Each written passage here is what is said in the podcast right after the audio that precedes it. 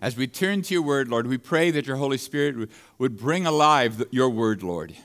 That faith would be stirred up, our needs would be met so we could draw closer unto you, Father, that we could walk in holiness, that we could walk and serve you in holiness and with glorifying uh, Christ in our lives in every way, Lord. Thank you, Father. Amen. So, this morning, we're going to continue on from last week talking about God's providential hand at work in the book of Esther. And this is part two because last week was part one. So last week was called The Rise of Haman, and part two is called God's Hand of Deliverance. So, a quick overview, a review from last week. Providence can be described as God's unseen hand working behind the scenes, being manifest in what appears to be coincidence or random chance in a way that brings about God's purposes. God's providential hand at work could be a good sub- subtitle for the book of Esther. There are at least four things that are unique about the book of Esther. One, prayer is not mentioned once. Two, God, the name of God is not mentioned once. Three, although God is not mentioned once in the book of Esther, one cannot help but get the distinct impression that God is involved in every detail of the story. Many times when believers read the book of Esther and I point out, you know, God's name is not mentioned once and prayer is not mentioned once, they go, Are you kidding? Because the reality of God is so involved in the story. And four, there are five acro- unique acrostics found in the book of Esther that reveals God's divine hand over providence. These five acrostics serve almost like God's fingerprints. What is an acrostic? An acrostic is a series of words in which certain letters, such as the first letter of each word, form a word or a message. An example of an acrostic fear, false evidence appearing real. These five acrostics are not randomly scattered throughout the book of Esther. They are strategically placed by God in specific places in the text to produce distinct patterns, revealing God's providential hand at work. There are, the rabbis have identified eight times, eight acrostics in the Old Testament that spell the name Yahweh. Four of them are found in the book of Esther. And to give an example of some of these patterns, and you can refer to my notes from last week, but to give an example of a few of them, the first two acrostics of Yahweh, uh, the first two acrostics are spelled forward. The last three are spelled, uh, no, sorry, the first two acrostics are spelled using the first letters of the four words. And the last three acrostics are spelled using the last letters of the four words. Why is that? It's because you'll see a change. And the third one is the pinnacle, it's the ch- change of the direction. That all of a sudden God's hand is starting to become visibly at work. Also, every time an acrostic is spoken by a Gentile with the name Yahweh found in it, the name of God is spelled backwards. And every time an acrostic is, is spoken by a, a, Jew, God's name is spelled forwards of Yahweh. Why is that? Because even though God is at work amongst the unbelievers, they are unaware of it.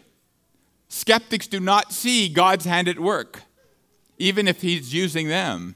But for believers, eyes of faith, we see that God is at work. Also, we see the first acrostic was spoken about a queen, Queen Vashti. The second acrostic was sp- spoken, spoken by a queen, Queen Esther. The third acrostic was spoken by Haman, and the fourth acrostic was spoken about Haman. So those are four acrostics dealing with the name Yahweh. So you can, there's some more details, but you can go back to last week's message. The events of the book of Esther took place between 478 BC and 473 BC, a five year period. The captivity of the Jews in Babylon ended 60 years prior to the events in the book of Esther. All the Jews were freed to leave Babylon and return back to the land of Israel. The Jews could have returned to Israel and served God in their own land, but because of their backslidden condition, the majority of them continued to live in Babylon, the land of captivity. The book of Esther had four main characters. There was Esther, a young, beautiful Jewess whose parents had died. She was probably around 20 or maybe even as young as 16. Mordecai, Esther's uncle and guardian, he was in his mid 40s. There was King Ahasuerus, the absolute monarch of the Persian Empire, who was very unpredictable and hot tempered, and Haman, an Agagite, who became King Ahasuerus's most powerful noble. He hated the Jews and used his position of power to con- concoct a plot to annihilate the entire Jewish population. The story began with King Ahasuerus giving a great feast lasting 180 days to celebrate his glory and the glory of his kingdom. At the climax of the feast, he commanded Vashti, his beautiful queen, dressed in her royal apparel, to parade herself before the king and his half intoxicated guests. The queen refused, and the king was infuriated. The king sought counsel from his royal advisers, who advised him to pass a royal decree stating that Vashti should be removed as queen and forever be banished from the king's presence. When the king cooled down, he missed Vashti and felt lonely. His royal advisers counseled him to gather the most beautiful virgins in his kingdom, and the one who truly ravished his heart would become his new queen. This led to the king choosing Esther to be his new queen. Ultimately, God would use Esther and her position as queen to defeat the wicked plans of Haman to annihilate the Jewish people. And it provided a, a great victory for God over the enemy of the Jews. The advice given to the king by his royal advisors to depose Queen Vashti contains the first of the five acrostics found in the book of Esther. This first acrostic is not making a statement about husband and wife relationships, but about God's sovereignty to place people in positions of authority and to remove them. In fact, of the five acrostics, all uh, four of them form complete thoughts from those four words, except the first one. It's because this is not about God stating about husband wife relationships, but about God moving people in and out of positions of authority. The issue is not whether the king should have been more reasonable or whether Vashti should have been more respectful. It demonstrates God's foreknowledge and sovereignty in preparing the way for him to meet a pending future need that had not yet become apparent. So God was moving Vashti out and moving Queen Esther in. Not because Queen Vashti had done something wrong or anything else, but because God saw a need and was preparing for that future need. At the instruction of Mordecai, Esther kept hidden her Jewish heritage and the fact that Mordecai was her uncle. Mordecai commanded Esther to do so simply because, like all the Jews who chose to remain in Babylon, he was fearful and backslidden. Basically, Mordecai said this Don't tell anybody you're Jewish, and don't tell anybody you know me. So it wasn't an act of faith, it was an act of fear and of unbelief. Esther chapter 3, verse 5. And when Haman saw that Mordecai did not bow down or pay homage to him, Haman was filled with wrath. Um, but he disdained to lay hands on Mordecai alone, for they had told him of the people of Mordecai. Instead, Haman sought to destroy all the Jews who were throughout the whole kingdom of Ahasuerus, the people of Mordecai. Within five years of Esther becoming queen, two significant events took place. Haman, a wicked and proud man an enemy of the Jews, came to power and became the king's most powerful noble. Also, Mordecai became bold in his faith and no longer hid his Jewish heritage. He refused to bow down or pay homage to Haman, since the Jews are to worship only God. So those two things happened. Haman came to power, but all of a sudden, Mordecai, his faith grew, and within those five years, he was no longer ashamed to be counted as part of God's people. And he is also no, no longer willing to compromise his faith in God. Haman, in his arrogance and hatred of the Jews, sought permission to destroy the entire Jewish people. The king granted Haman unrestricted authority to carry out his plan. At Haman's instructions, a royal decree went out by courier into all the king's provinces to destroy, to kill, to annihilate all the Jews, both young and old, little children and women, and one day, on the 13th day of the 12th month which is the month of Adar, and to plunder their possessions.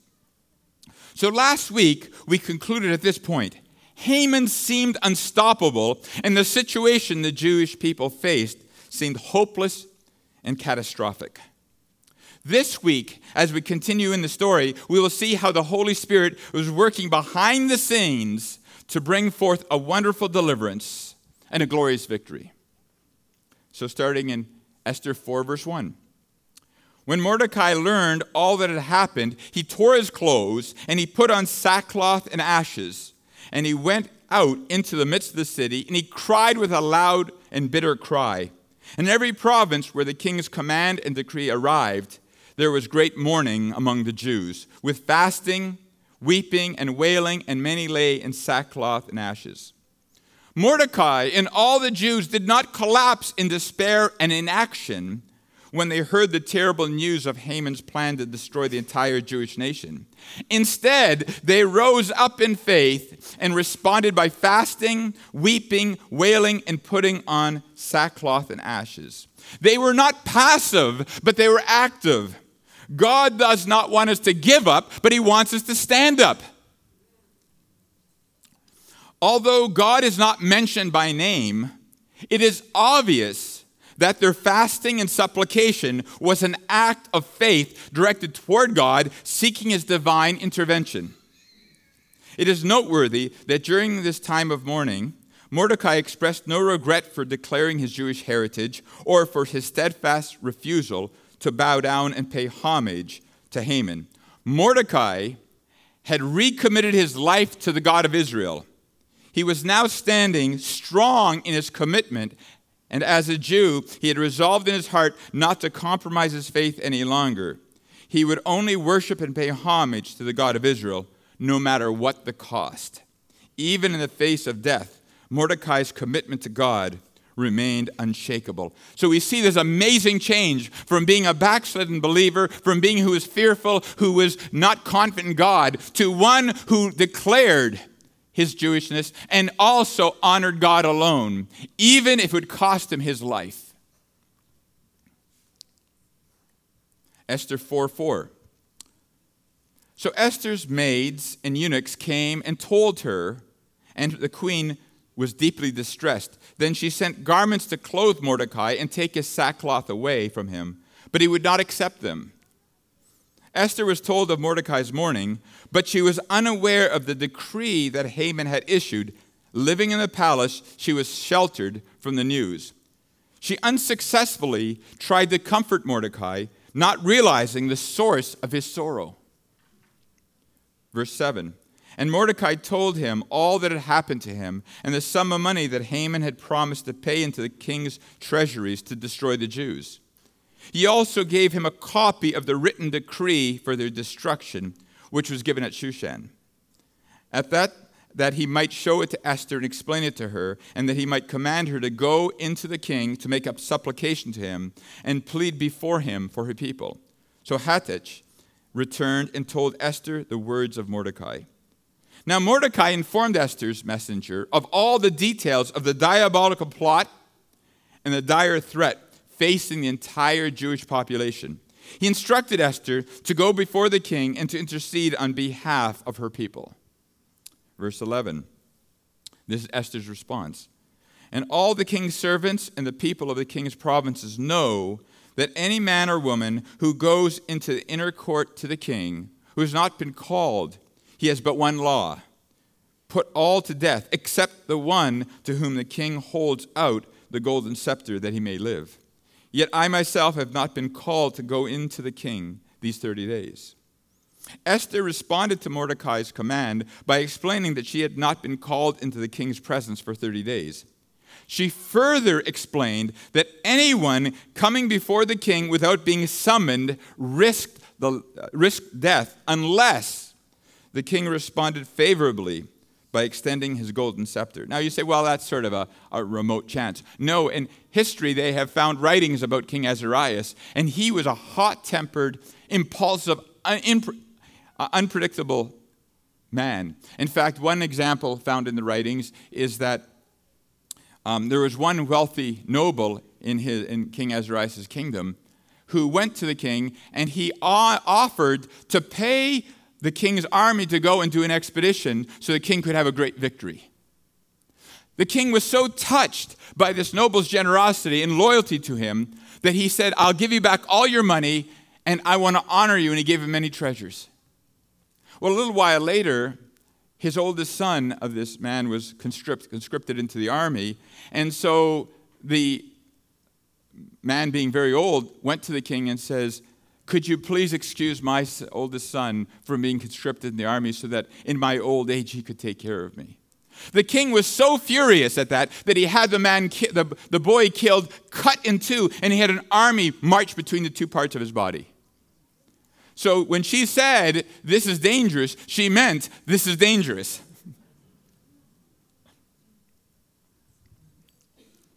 Esther 4:13 And Mordecai told them to answer Esther, Do not think in your heart that you will escape in the king's palace any more than all the other Jews. For if you remain completely silent at this time, relief and deliverance will arise for the Jews from another place. But you and your father's house will perish. Yet who knows whether you have been come to the kingdom for such a time as this? Mordecai's answer to Esther's response revealed a new level of faith that had risen up within him. Do not think in your heart that you will escape in the king's palace any more than all the other Jews. Mordecai warned Esther that her position as queen would not protect her because her fate was tied to the Jewish people. She should not deceive herself into thinking she would be able to escape from the wicked plans of the enemy because of her position or power. In other words, Mordecai is saying, Our deliverance is only from God. Where before he tried to protect himself by hiding his Jewish identity, now he says, No, only God will protect us. For if you remain completely silent at this time, relief and deliverance will arise for the Jews from another place. Mordecai displayed unshakable confidence in God by stating that even if Esther refused to help, then God would surely deliver them by another means. Mordecai's faith rose above the apparent catastrophe he faced and proclaimed, God has a plan, and even if people fail us, God will not fail us. Mordecai displayed confidence in God's providential hand at work behind the scenes, although in the natural, the outcome appeared bleak and hopeless.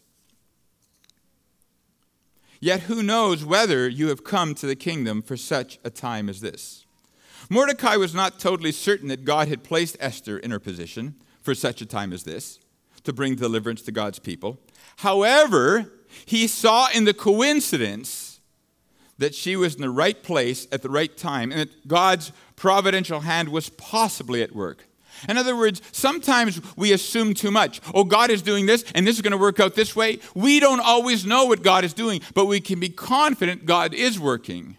And he saw that possibly God has placed you in this position for such a time. He wasn't positive, he was positive God was at work, and he was positive that God is going to bring forth victory. He wasn't certain how it would occur. Trusting in God's providential hand does not mean we know exactly what the Holy Spirit is doing or how he's going to do it. However, it does mean we are certain God is at work and ultimate victory, victorious outcome is a certainty. From the book of Revelation, we can ascertain certainly that the future events, how the future events, we cannot uh, ascertain exactly how the future events of the end times will unfold. Those who try to pin down events sometimes uh, arrive at erroneous conclusions. Like when I came to Lord in 1976, I remember everybody thought the EU is going to be the Antichrist thing because there were 10 of them. Well, that didn't work when there was 10, 12, and it kept growing. So we said, okay, that book we threw out. So then somebody said, it's OPEC because there's 10. And then it was 11 and 12, and that, they threw that out. So sometimes people come with erroneous conclusions because they assume too much. However, from the book of Revelation, there's one thing we can be certain of we win. We can be certain of that. We may not know all the details, but we can know that. Esther 4:15. Then Esther told them to reply to Mordecai. Go gather all the Jews who are, the present, who are present in Shushan and fast for me, and neither eat nor drink for three days or nights. My maidens and I will fast likewise, and I will go to the king, which is against the law. And if I perish, I perish. So Mordecai went his way and did according to all that Esther commanded him. So Esther was moved by the plight of her people and Mordecai's bold faith in God. She united her faith with the faith of all the Jews in Shushan by instructing them to completely fast from all food and water for three whole days and nights. Do not face difficult times alone, but join your faith with other believers in seeking God. Though one may be overpowered by another, two can withstand him, and a threefold cord is not quickly broken. There is great power in unity. When you're going through a difficult time, the very worst thing you can do is withdraw from fellowship. But when you're going through a difficult time, reach out to other believers with common faith who will work with you and pray with you and seek God together with you for that victory.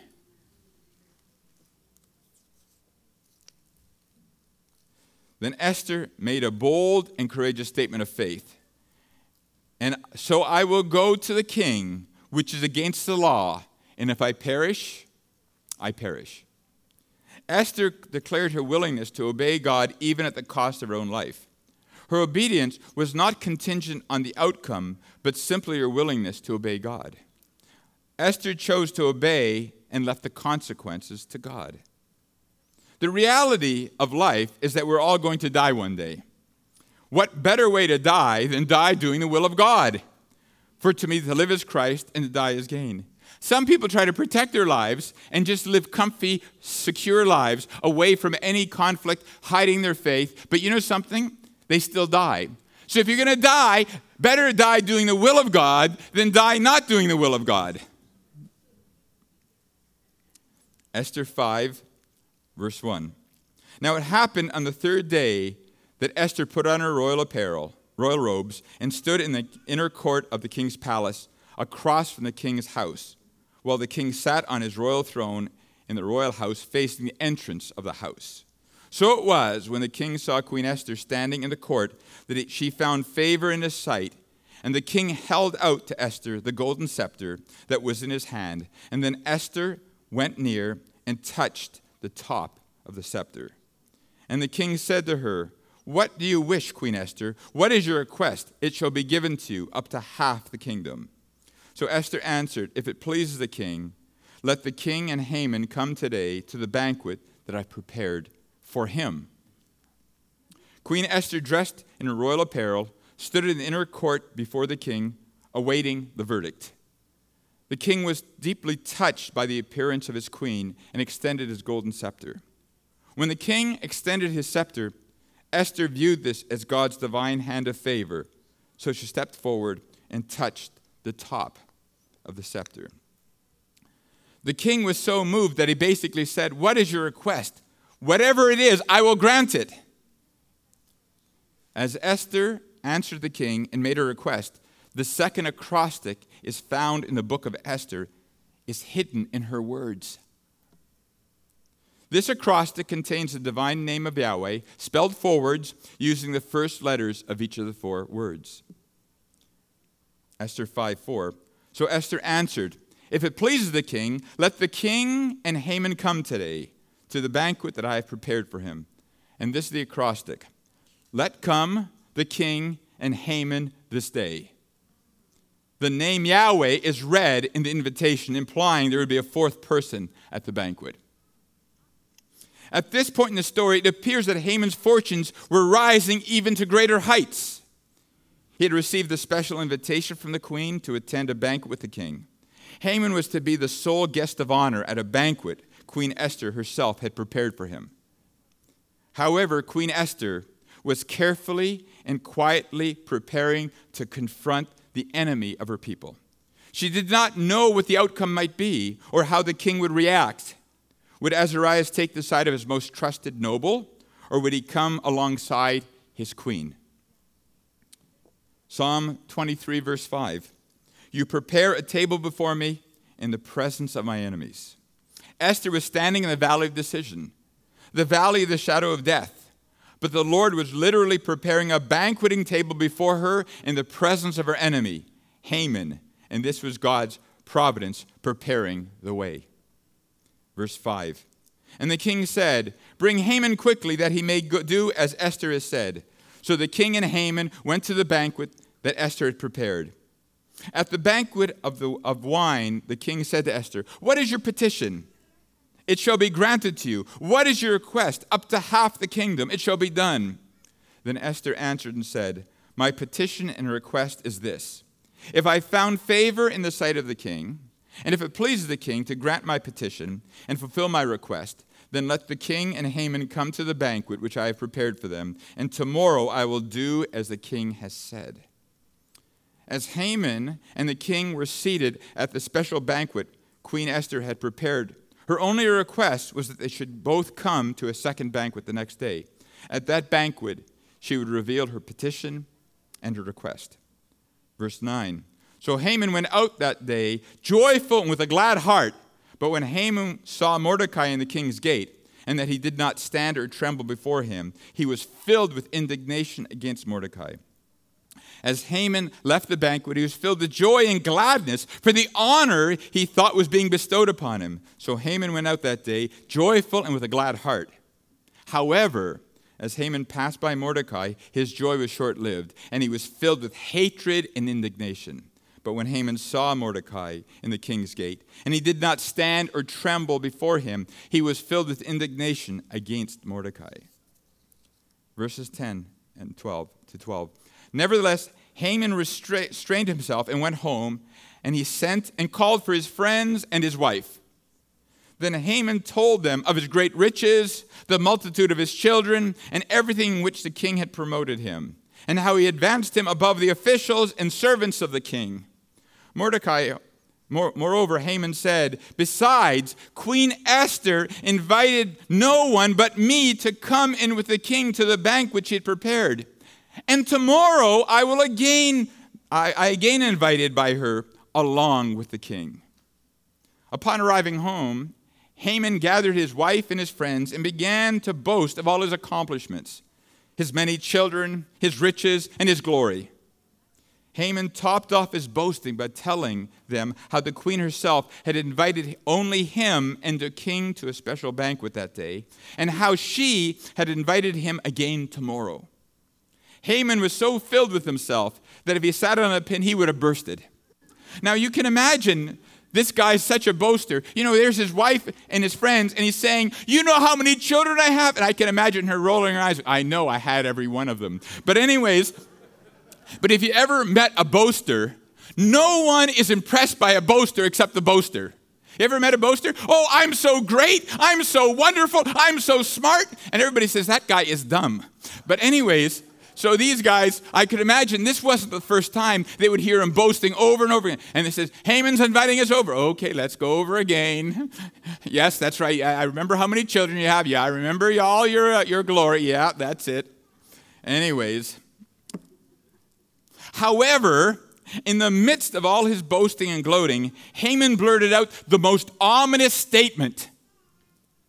Verse 13 Yet all this avails me nothing as long as I see Mordecai the Jew sitting at the king's gate. Esther 5:13 contains the third acrostic. It was spoken by Haman. It contains the divine name Yahweh spelled backwards using the last letters of each of the four words. This marks the turning point in the story. So all of a sudden instead of the first letters of the four words, it's now the last letters and it's God's name, Yahweh, spelled backward. Because in Haman's own words, God's name is hidden because God is at work.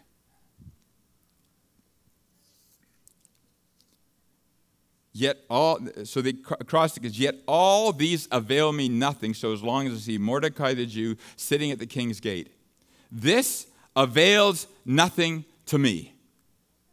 Those are the four words that speak Yahweh. Haman's evil, proud, and envious heart gave him no rest. He couldn't even enjoy his apparent successes. Haman's restlessness and agitation drove him on and positioned him to meet his ultimate downfall and judgment. The very words he spake, spoke, yet all this avails me nothing, signifies God's divine providential hand of judgment had given Haman over to the wickedness that filled his heart. Haman could find no peace or satisfaction, and God used this hatred of the Jews to drive Haman to his ultimate judgment and destruction. Romans 128. And even as they did not like to retain God in their knowledge, God gave them over to a debased mind to do those things which are not fitting. See, God does not give people debased minds. He does not give people hearts that are hardened. But when someone continues to resist God, finally comes to a point where God says, I will give you over to what you have in your heart. So that bitterness and hatred that was in Haman's heart, God just gave him over to that. And that was going to drive him on to his ultimate destruction. Haman failed to realize that when he raised his hand against God's people, he was raising his hand against God. He who touches you, God's people, touches the apple of his eye.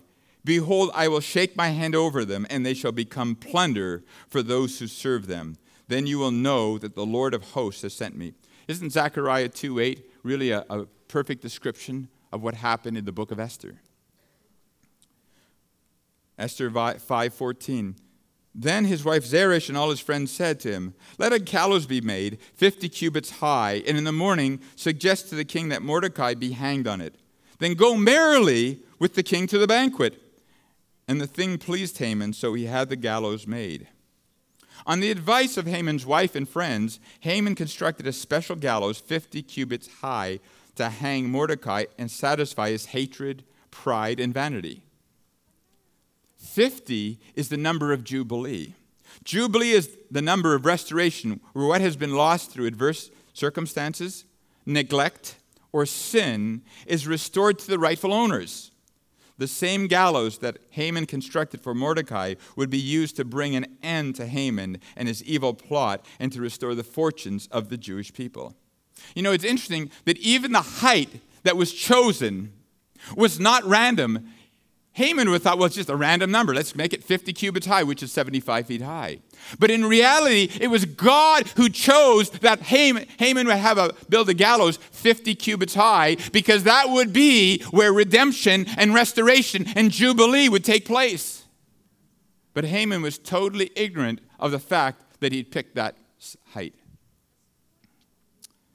Esther 6, verse 1. That night the king could not sleep. So one who, command, who was commanded to bring the book of the records of the Chronicles, and they read and they were read before the king. And it was found written that Mordecai had told to Big, Bigthana and Teresh, two of the king's eunuchs, the doorkeepers, who had sought to lay hands on King Ahasuerus.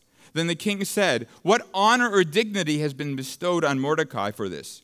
And the king's servants who attended him said, Nothing has been done for him. That very night, while Haman was building the gallows to hang Mordecai, the king just happened to have trouble falling asleep. The king was suffering from divine insomnia. The king, seeking for something to put him to sleep, commanded that the book of the Chronicles of the Kings be read. But instead of it causing him to grow sleepy, he was startled by the account of Mordecai saving his life. But even more start troubling was the fact that Mordecai had never been honored or rewarded for saving the king's life. Then the king said, What honor or dignity has been bestowed on Mordecai for this? And the king's servants who attended him said, Nothing has been done for him. God's providential hand dictated when Mordecai's lack of reward would be revealed. Remember last week we showed how Mordecai had heard about the plot, and reported to Queen Esther. Queen Esther reported to the king in the name of Mordecai, and the king's life was saved, and those two received the severance package. So, anyways, But then it says, but he was not rewarded. Now we may say, that's not fair. That's not fair. Why was he not rewarded? It was God's providential hand to wait for the right time. There'll be times in our lives where we will think, it is not fair the way we've been treated. It's not fair. We have been overlooked or we've been downtrodden. But look at God's providential hand. He has a purpose in allowing that.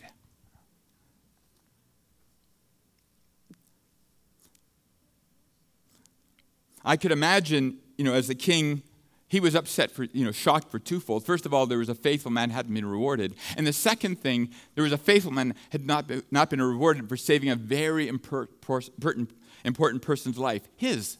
I could imagine the king saying, what, what, what, what reward did he receive? They go, nothing. He goes, nothing, go nothing, nothing. How can nothing be given to saving such an important man like me? Verse 4 and 5. So the king said, Who is in the court?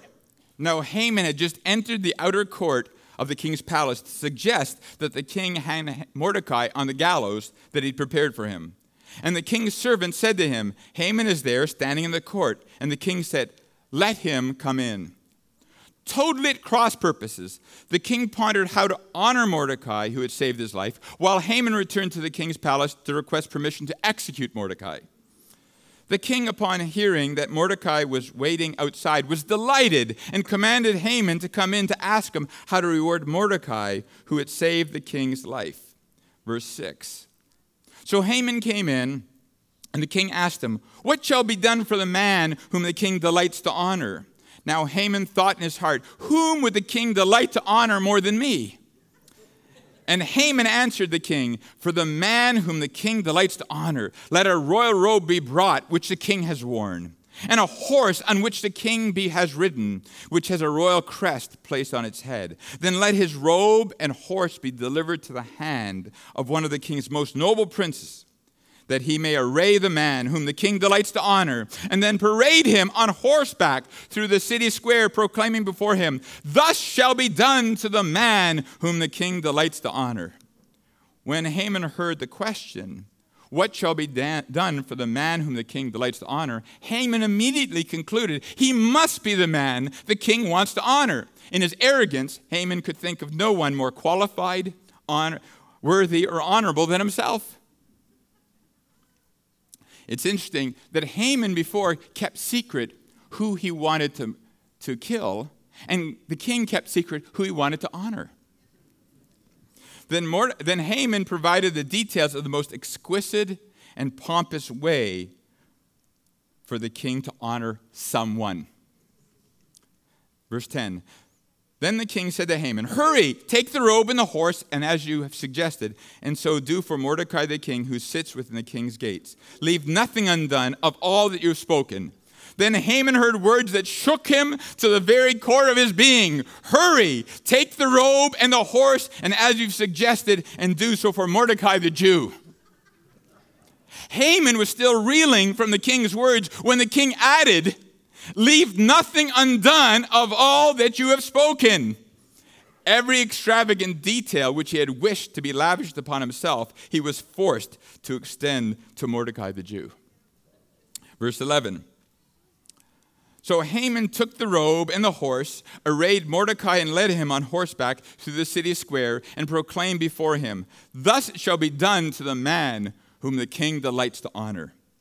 Haman was under the direct orders of the king was the very one who had to take the king's robe, place it on Mordecai, and put him on the king's royal steed, and lead him about the city, proclaiming, Thus shall be done to the man whom the king delights to honor.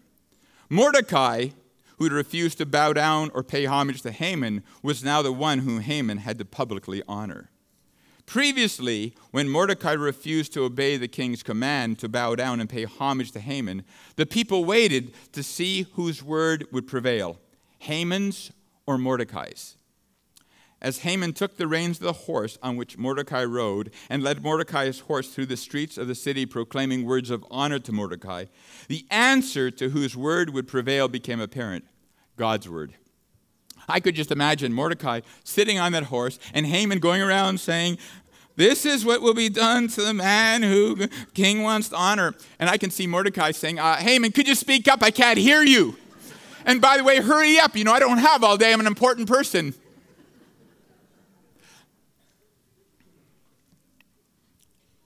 Haman may have held the reins, but Mordecai was in the driver's seat. Verse 12. Afterward, Mordecai went back to the king's gate, but Haman hurried to his house, mourning with his head covered. The shock, the humiliation, and the disgrace that Haman experienced was, no, it was so overwhelming that once he completed his task, he immediately ran home with his head covered. Verse 13. When Haman told his wife Zeresh and all his friends everything that had happened to him, his wise men and his wife Zeresh said, If Mordecai, before whom, whom you have begun to fall, is of Jewish descent, you will not prevail against him, but you will surely fall before him.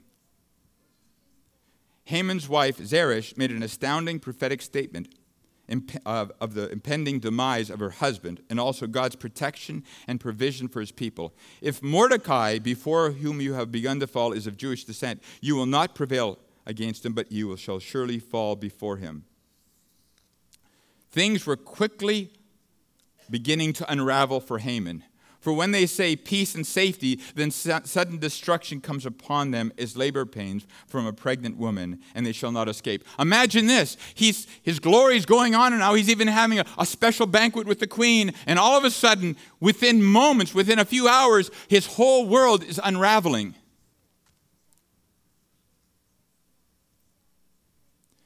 Verse 14. While they were still talking with, talking with him, the king's eunuchs came and hastened to bring Haman to the banquet which Esther had prepared. While Haman was in a state of shock over the events of the previous night and his wife's ominous prophetic words, the king's eunuchs arrived and quickly ushered Haman to a banquet like he had never attended in his life. It's interesting to see how Haman actually caused his own demise by trying to destroy Mordecai, by all those things. And you know, it's interesting if you study World War II and you study Hitler you know who defeated the Nazis? It was Hitler. He made foolish decision after foolish. If he had left it into the hands of his generals, it was very possible Europe would be now a completely Nazi um, uh, um, continent. Totally. It was very close. They could have very easily won.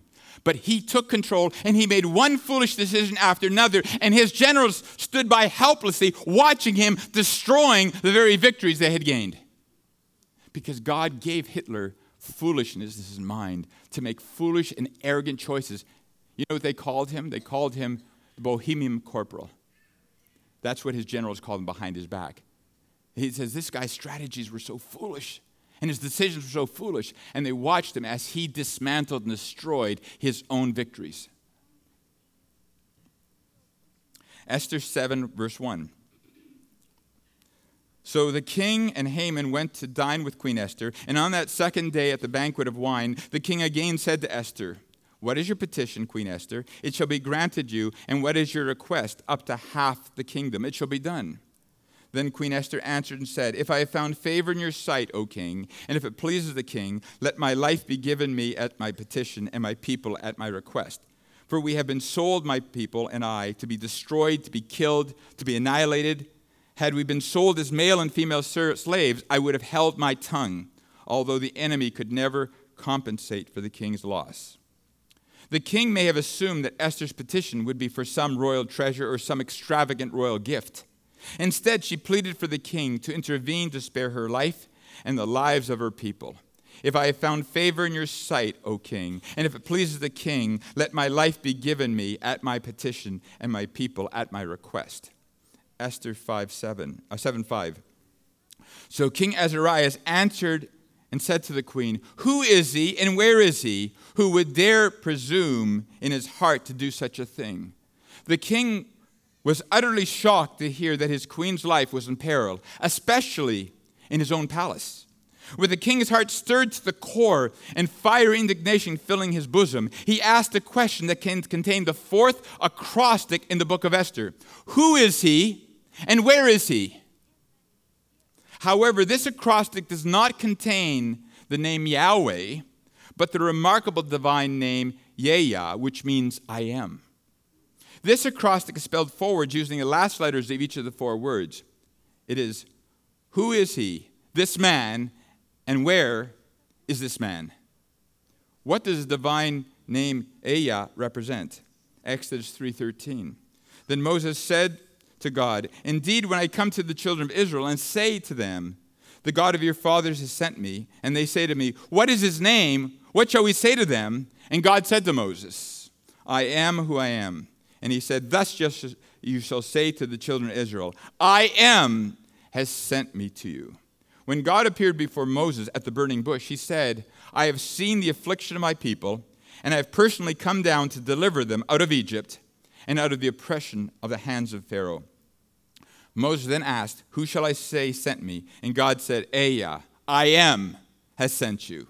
When King Ahasuerus heard about the plot to kill his queen and her people, he roared out the words, Who is he and where is he who should dare presume in his heart to do such a thing? Within those words is the acrostic the divine name of the God of Israel, Ehyeh, I am.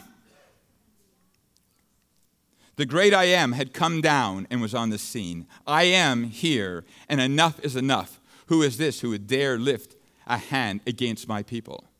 Proverbs 21:1. The king's heart is in the hand of the Lord. Like the rivers of water, he turns it whatever way he wishes. God directly used King Ahasuerus to accomplish his purposes. As the king asked who would dare lift a finger against his queen, Esther pointed to Haman and said, The adversary and enemy is the wicked Haman upon being found out, Haman was totally beside himself in fear and confusion. The game was up. So Haman was terrified before the king and queen. Haman had no idea that Esther was Jewish. Esther 7 7 contains the fifth and final acrostic and the one that seals Haman's fate. You see how quickly everything unravels. It was written by the inspired writer of the book of Esther, and it contains the divine name Yahweh spelled forwards using the last letters of each of the four words. Verse 7 again. It says, Then the king arose in his wrath from the banquet of the wine and went into the palace garden. But Haman stood before Queen Esther, pleading for his life, for he saw that evil was determined against him by the king. That evil was determined against him uh, against him evil. Sorry, that that was determined against him evil. The king was so filled with anger that he walked out of the room into the garden. Upon his return, he saw Haman on the couch beside Esther, pleading for his life. The king was enraged because he thought Haman was trying to violate the queen right in front of him. When the king returned from the palace garden to the place of the banquet of wine, Haman had fallen across the couch where Esther was. Then the king said, Will he also assault the queen while I'm in the, pal- in, in the house? The king uttered those words against Haman, and the king's attendants covered Haman's face, so the king would no longer have to look at Haman, who was so wicked. As the words left the king's mouth, they covered Haman's face. And we see the first time Haman covered his own face because of shame. And the second time, the king had his servants had his face covered because of his wickedness exposed. As the king was deciding what to do with Haman, one of the king's eunuchs looked out the window and spotted the gallows that Haman had built for Mordecai the Jew. 7 9. Look, the gallows 50 cubits high, which Haman made for Mordecai, who spoke good on the king's behalf, is standing at the house of Haman. Instantly, from the king's mouth came the judgment hang him on it. Verse 10 So they hanged Haman, Haman on the gallows, and he prepared for Mordecai, and then that he prepared for Mordecai. Then the king's wrath subsided. As Haman hung on the very gallows he had constructed for Mordecai, the proverb was fulfilled Proverbs 26, 27. If you set a trap for others, you will get caught in it yourself. If you roll a boulder down on others, it will crush you instead. Esther 8, verse 1. On that day, King Ahasuerus gave Queen Esther the house of Haman, the enemy of the Jews, and Mordecai came before the king, for Esther had told him how he was related to her. So the king took off his signet ring, which he had taken from Haman, and gave it to Mordecai, and Esther appointed Mordecai over the house of Haman. Esther revealed to the king that Mordecai was actually her uncle. The king took the signet ring he had previously given to Haman and gave it to Mordecai, giving him all the position, power, and authority that Haman once held. Then the king, at Esther's request, gave Mordecai the authority to write a royal decree to all the Jews who lived throughout the entire Persian Empire, permitting the Jews who were in every city to gather together and protect their lives, to destroy, kill, annihilate all the forces of any people or province that would assault them, both little children and women, and to plunder their possessions on one day in the provinces of King Ahasuerus, on the 13th day of the 12th month, which is the month of Adar. The king bestowed upon Mordecai great honor and authority and power. So Mordecai went out from the presence of the king in royal apparel of blue, white, and with a great crown of gold and a garment of fine linen and purple. We see how things change so quickly. Haman started just two days before, great pompous. He ended up being, being executed on his own gallows that he built for Mordecai. And Mordecai receives all the power and authority of Haman, and he walks out dressed in royal apparel.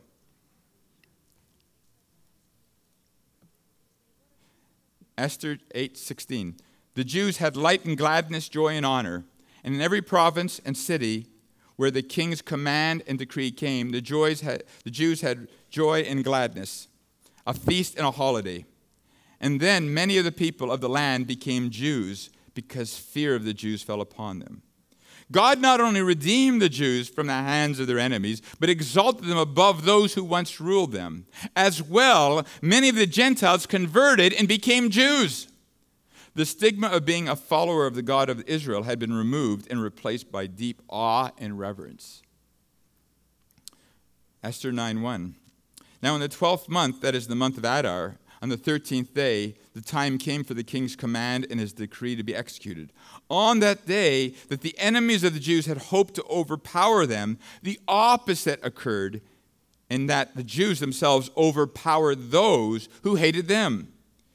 God took Haman's wicked plan to destroy the Jews and redeem it so the Jews prevailed against those who sought to destroy them. The very day meant to be a day of destruction became a day of rejoicing and victory of the Jews for the Jews. Verse 26. So they called these days Purim after the name Pur. Therefore because of all the words of this letter what they had seen concerning this matter and what had happened to them the Jewish holiday of Purim was instituted. In Hebrew, the word Pur means lot. It is like rolling the dice, it's a game of chance, it's casting lots. Haman chose the month of Adar by casting lots. Haman thought he had chosen a random day by chance when he would destroy the Jews. The date was actually chosen by God, not the day for the destruction of the Jewish people, but the day of their deliverance and victory. In Hebrew, the word Adar means glorious. And what a glorious day it was when God delivered the Jews from all their enemies. It, was, it is fitting that the holiday is called Purim, chance, because to an unbeliever, the story may appear like a series of coincidences. However, to one looking with eyes of faith, God's unmistakable providence is evident. The Holy Spirit was at work, the scenes weaving together what appeared to be unrelated events and details to produce an intricate tapestry of victory and joy. Proverbs 16:33. The lot is cast into the lap, but its every decision is from the Lord. In other words, the very day that Haman thought they had randomly chosen was actually the day that God chose for the victory for God's people and for God's glory. Why did God allow Haman to rise up in the first place? The rise of Haman was part of God's plan for a number of reasons. The rise of Haman exposed those whose evil motives were hidden so they could be judged, just as the rise of the Antichrist will usher in God's judgment. Why is God going to allow the Antichrist? Because he's going to reveal all those that are given over to total evil to have their hearts exposed, their motives exposed, and the judgment will come upon them. The rise of uh, the rise of Haman was also important to rescue the Jews from assimilation. The Jews were comfortable hiding their identity and living in Babylon. The people of Israel would have been destroyed by the slow process of assimilation. The crisis awakened their identity as Jews and the purpose God had given them. God used Haman to play a part in saving the Jews from annihilation, assimilation, and a re- reawaken their identity with God. Do you know that? If Haman had not come back, had not risen up, within a few generations, no Jew would know they were Jews anymore.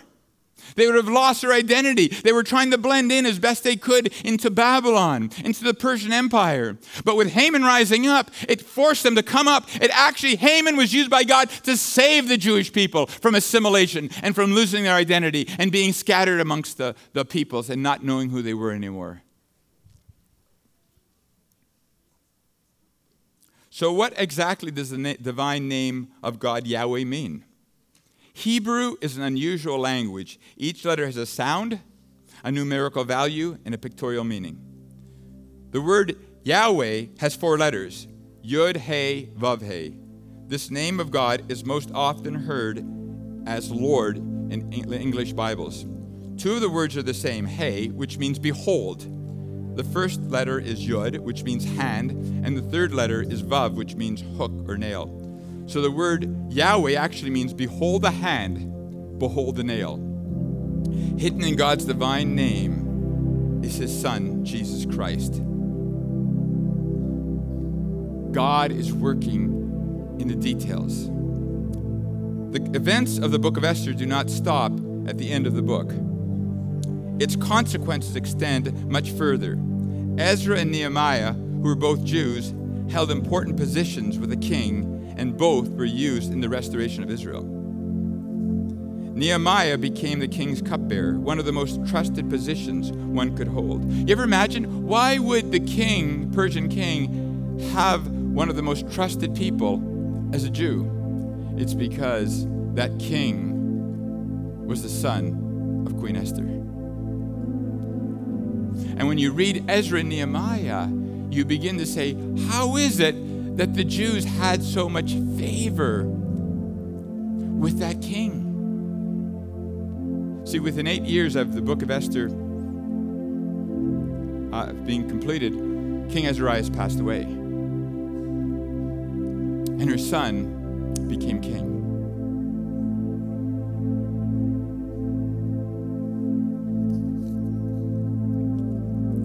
One more outstanding fact is found in the book of Ezra. Ezra chapter 2, verses 1 and 2. It talks about those who left Babylon and came back in the second wave to Israel. And you know whose name is mentioned among those? Mordecai the Jew. Mordecai eventually left Babylon and joined his people in Israel. Mordecai, as an old man, returned to Jerusalem to participate in the restoring the Jewish nation and is mentioned in Nehemiah 7 7 with others who helped rebuild the walls of Jerusalem. Even though by that time he would have been in his late 60s or early 70s, Mordecai was one of those that helped lay the stones of the walls that protected Jerusalem.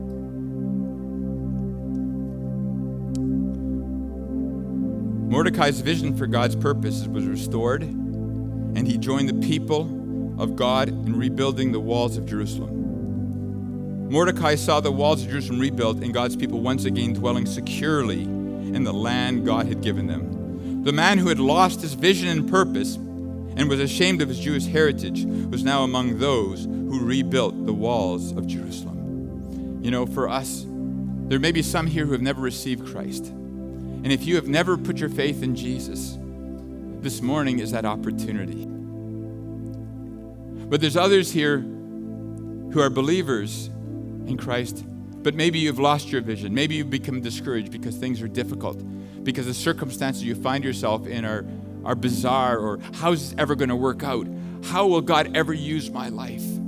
I've been a believer 42 years now, and there's times in my life where I thought, God, can you do anything good with my life? Can you do anything good with me? I felt so broken, so hopeless.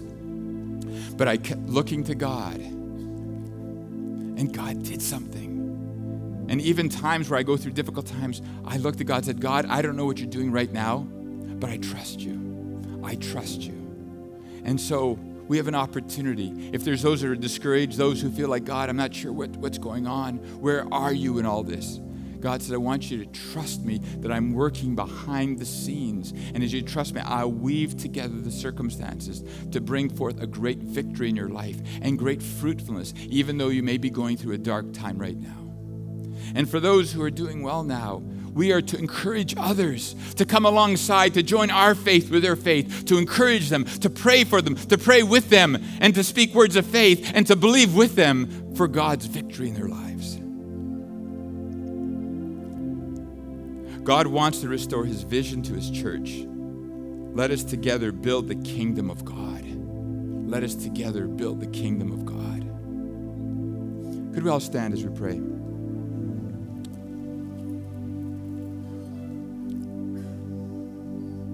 Father, we thank you so much for your love. Father, we thank you, Lord, that even when we falter, even when we fail, you remain faithful, Father. But Lord, we want to walk with faithfulness, Father, that we could see your glory manifest, that we could see many come to salvation, Lord. This life is so short, and so many do not know you. So many are lost. So many have not understood the gospel. So many have rejected the gospel, Father. Oh God, but even as we read in Esther, that many of the Gentiles become Jews when they saw what you did. Oh God, that we would be used by you, that many would come to Christ. Many would become part of your church, part of the body of Christ.